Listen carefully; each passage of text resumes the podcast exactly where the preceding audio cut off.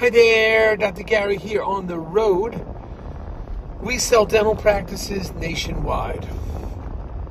Today's topic is when all goes haywire because attorneys and banks screw it up. So wait till you hear this story. Again, we try to give you live action from the street. We feel we're the cops on the beat, where's the reporter from the front lines. What we tell you happened hours ago. We don't have time to go into some fancy studios and wear some fancy suits. No time for that. So, interesting story what happened. But these are real stories. So, anyway, before we get into it, as you know, we're in multiple states now we have um, 10 employees, including two CPA accountants, marketing director, uh, operations director. We have a great team and like five, I think, uh, development acquisition uh, team members. So we're here to help you. Now we are available to you 363 days a year. We take off Christmas and Easter. You can reach us from 8 a.m. East Coast time till 9 p.m. Our phone number is 201 663 0935. And our website is dentalpracticeguide.com or nationwidedentalpracticebrokers.com. Just give us a ring if you want to sell your practice, buy a practice, you want to uh, get an appraisal, buyer's representative, seller's representative. We're here to help you. We've been doing this for 13 years. I was a dentist for 25 done hundreds of transactions, so we can help you with virtually anything.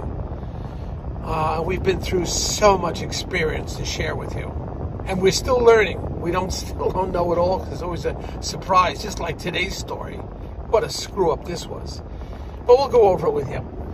Now, if you think everything you're about to hear is for entertainment purposes, it's not legal or business advice. Uh, if you're thinking about selling to one of the big DSOs, they're going through some changes, consolidations, etc. So call us. We can get you. Uh, we can get your practice sold. A lot of them are looking for 1.5 million and above, multi-operatory six or more. Occasionally, we come across some of them that are looking for million dollar and up practices. Not as much anymore. And uh, but we could guide you. Now they will often pay our commission, so there's no commission to the seller based on certain criteria, there will be no commission. And if you work with myself and my team, and remember, I was a dentist for 25 years, I have a lot of experience doing this in 13 years of dental practice brokerage. Um, we'll get your legal fees reimbursed upon successful closing based on certain criteria. That's worked really well. Now, the um, what happened this time, what a screw up and haywire this is. Now, you may think all is going well. And again, we were fortunate we had good dental attorneys and a good dental bank, but things still got screwed up. If we didn't have them, huh, just imagine, I could just imagine what would have happened in this situation. Draw us crazy. So as you're approaching closing, this thing was delayed and delayed and delayed and delayed as you're approaching closing, finally they create the closing statement.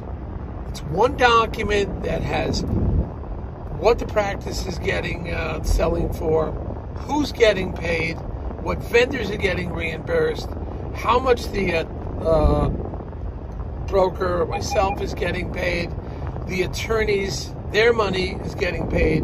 So everybody who owes everything is on that document. All the debits, all the credits. One document. It's your closing statement. It's similar to an HO, uh, to a housing closing statement. Uh, a little more complicated sometimes because in dental we have more moving parts. But regardless, it's usually one or two pages. It defines all the debits and credits. Who's getting paid? How much you're getting paid? How much is owed? What's getting paid out? What the vendors are? One document. All right? So now, document gets created, and you would think, well, the banks and everybody else is going to use this closing statement as the guideline, right? Is your guideline. This is where all the money's going. So, guess what happened? They have the one column of how much money in total the seller is receiving. Below that is debiting out vendors that are owed money. In other words, let's say it's a bank or something, let's say you had a piece of equipment that you're paying off, they debit that out of it. Then they debit who else is owed money? The committee, the broker, the attorneys, and so forth. Maybe utility company, maybe debt owed by the buyer, a seller to another bank. It's all on there. So you have how much the seller is receiving for the sale of the practice, dollar amount on the top, subtracting out all the debts, everything, everybody who's owed money, right? Okay. And the other column, it says what the buyer has to pay. And has all the credits and debits know, the buyer. So it should flow and everything should balance out. And you assume the banks, the attorneys are going to follow this guideline. So guess what happens?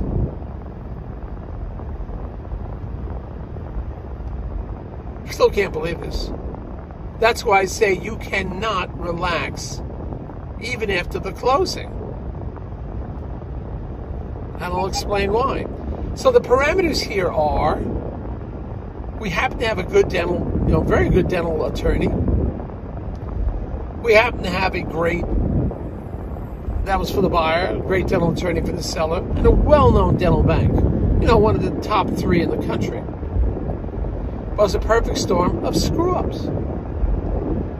So what happens is we go to closing, and the disbursements, which means the electronic wires, were coming directly from the bank.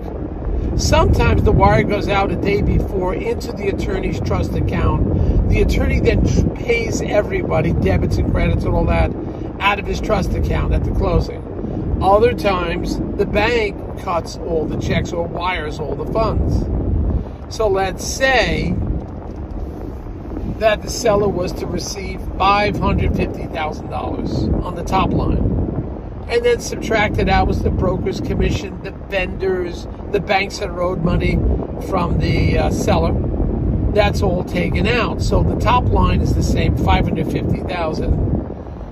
And then all the debits come out and money is dispersed out to the other people. So the seller winds up with uh, less dollars, obviously, than the sale price. But the bank is still issuing the same amount, the same dollar amount of the five hundred fifty thousand. It's just that in this situation, the seller of the five fifty may only get, let's say, four fifty or four seventy five. X number of dollars are going to the attorney, X number of dollars are going to the bank that's owed money or the leasing company, X number of dollars to the utility company, maybe, uh, X dollars for the commission to the broker. But the top line is still the same amount of money that the bank is sending, right? So what happens? Bank sends all the money to the seller. None of the vendors get paid. The attorney doesn't get paid. The broker, myself, doesn't get paid. So, what does that mean? It means that we have to collect our money now from the seller because they have all the money. And none of the other monies that were owed, debits, debts, were never paid. So think about this the closing occurred, the transfer occurs. So the leasing company, technically, they still have a lien on the practice because they're never paid. They were supposed to be paid off at closing. Or the other bank paid off at closing. They're never paid. So you go through the closing, they're not paid. So that debt or lien on the practice still exists. So now the buyer's in trouble because the what he thought was going to be his debt free, the equipment debt free, he doesn't receive. The attorneys are owed money. The brokers owed money. Now we have to get our money from the seller who got the big fat check because the distribution on the closing statement wasn't adhered to. I know this is not supposed to happen, but this just happened. This is reality. I don't know if you're going to read these in these articles you read about how, uh, what do they call that? Seamless transition? Yeah, tell me about it. This is a major screw up. I still can't believe it happened, but it happened. So we have to somehow resolve this, and it's getting resolved now. Luckily, we have a compliant seller that's going to distribute the money, we believe, out of their own checking account because the distribution of the different vendors and professionals that were owed money were never paid. So this is a major screw up. Why didn't the attorneys pick up on this? They should have picked up on it and see what was going on as the money was getting transferred and put a stop to it. But they didn't. And these were two good attorneys. If these were not dental attorneys, we would really have a nightmare. Luckily, the two attorneys knew each other. They had an establishment uh, with the bank themselves they had relations with the banks, so we all knew what was going on. Now the bank is, you know, has uh, pie in their face. The attorneys have pie because nobody was paying attention. They didn't pay attention to the closing statement. This rarely happens in 13 years, but it happened. And it was one of those situations where the whoever was, sending the wires just wanted to get done for the day and get out of there and get the deal finished. So they um, they screwed up. I can't believe how they screwed up. But this actually happened. So now we're trying to unravel it. Fortunately, I think it's going to work out all right. But here's problems that happen just when you think everything's okay. Then, if you were one of the people that was supposed to be reimbursed at the closing to pay off a debt, you weren't reimbursed. And you, as a buyer, the lender wasn't paid off. So that equipment that you think you own, you don't own. You don't really have title to because the vendor wasn't paid the money they were owed. That is, their lien wasn't paid off. It's a nightmare. It happens. So you have to watch everything. I was watching everything as careful as possible. I saw the closing statement after it left my hands. I couldn't really do anything. I'm just waiting for everything. And then that's when I heard that the wires have already been sent out. I said, Well, I didn't get paid. That doesn't make sense. What do you mean the wires are sent out? I should have the wires same day, at worst the next day. But electronic wire, it's usually same day. You should get it. It's a little later in the day, the Federal Reserve is busy, yeah, you may get it the next day. But within, you know, 24 to 48 hours, that's it. That's when, that is when everything hit, everything hit the fan. These things happen pay attention. We try to be uh, give you what's cutting edge stuff. I don't know if you hear this anywhere else. I don't know if they'll tell you about it, but it happens, and we want to give you cutting edge information. What's happening on the street? and This happened. You got to be aware. Anyway, uh, thank you for listening. You know, hit the button if you want to subscribe and hear. We're putting new videos on every week. I think we're close to 350 already. So listen, and hopefully you learn something. Uh, and we thank you for listening. Thanks. Bye.